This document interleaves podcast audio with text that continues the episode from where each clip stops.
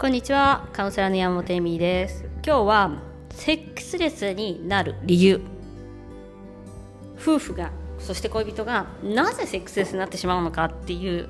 基本の木の字のところ。一番もうこれだからもうしょうがないよねみたいなところね。言うと思います。あの仲が悪いとか魅力がないとかそういうことではありません。これは。でえっ、ー、とまずですね2人の恋人とか夫婦関係で大切な必要なものっていうのがあるんですね。そのでその2つそれが2つあるんですけど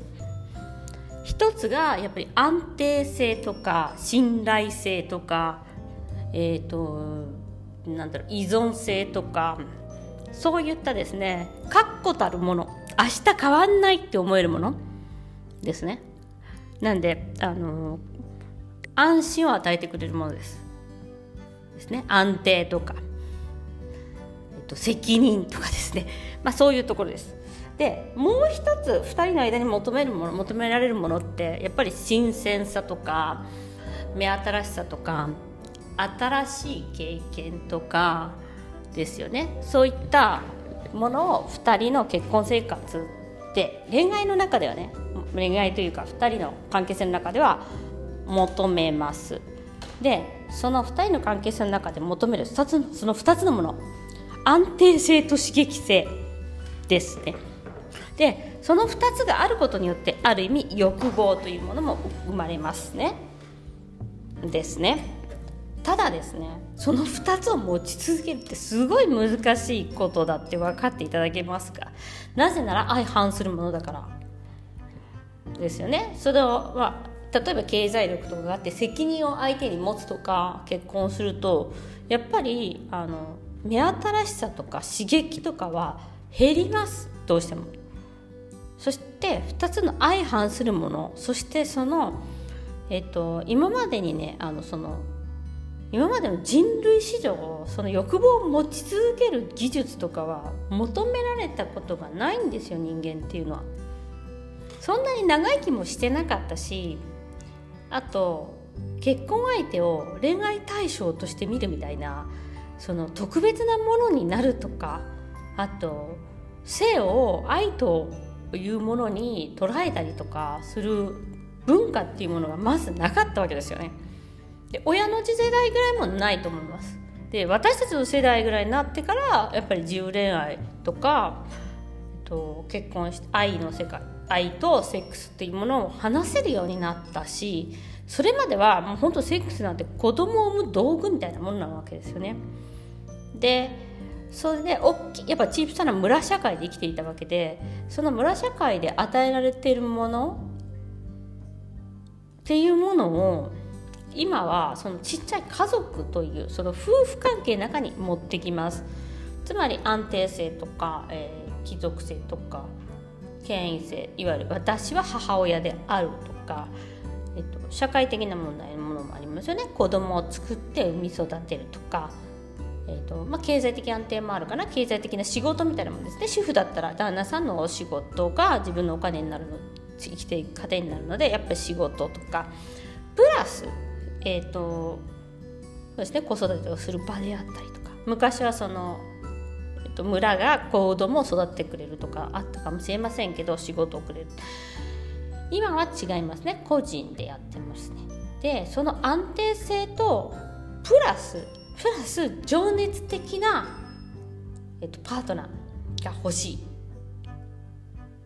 うん、もしくは友達になってほしい。とかあの昔はね永久本当就職っていうかそういう感じだったと思うんですけど多分人類史上初めてその欲望を持って2人が情熱的に、えーと、関係を作っていくっていうことをしているわけです。でやっぱり関係性が安定すればするほど長くいればいるほど欲望というもの自然に湧いてくるものではないですから減りますねだから何て言うのかなその関係が良くなれば良くなるほど欲望はなくなってしまうという。だからなんか例えば大人のおもちゃがどうのこうのとかまあえっと、セクシャリティのある下着をつければとかないですよね。そんな簡単だったらいいけどみたいな 感じになると思うんですよ。で今コロナウイルスってやっぱ一緒にいる時間とかも増えたりとかするらしいんですけどまあ逆効果ですよねセックスレスにしてみればある意味。やっぱりある程度の距離感とか新鮮さとかがない限りは欲望って生まれないんですよ。で欲望ってすごいあの汚い部分でもあるので要は嫉妬とか独占欲とか、まあ、ファンタジーですよね。が必要になります。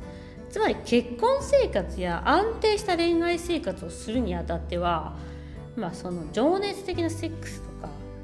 そういうものは、まあ、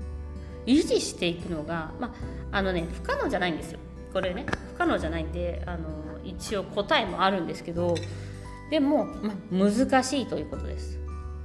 なので、えっと、セックスレスは相当気をつけないと当たり前のように、えっと、夫婦の中ではこれからなっていくしそれを話せる環境とかあと状況あとそれをね問題だと思ってくれるパートナーとかと知り合うこともすごく大事でパートナー選びとかもまあここでは重要になってくるかなと思います。なんで今までねパートナーの選ぶ理由とかにセクシャリティの話ができるとかそういうことってなかったと思うんですけどこれからは必ず必須になると思いますね。もうなんかその結婚相談所とかに行って例えば年とか年収とか大切じゃないですか。でもそれと同じぐらいやっぱり情熱的な結婚をしたいとかずっと恋愛状況にいたいみたいな人はやっぱりそういうものを理解するパートナーを見つけない限りはちょっと難しいと思っています。つまり、えーと、安定する結婚や安定する恋愛をすればするほど欲望は減っていくという。だからセックスレスになるのは当たり前。基本中の木ですねこれね。だからあのあなたとのパートナーとの関係が悪いとか、まあ、悪かったら直した方がいいんですけど悪いとか、えっと、あなたに魅力がないとか女性性がどうのこうのではありません。もうこれも人類の問題ですね。はっきり。ということで、えっと、今日は、えセックスレスになる理由についてお話ししました、えー、今日もご視聴ありがとうございます。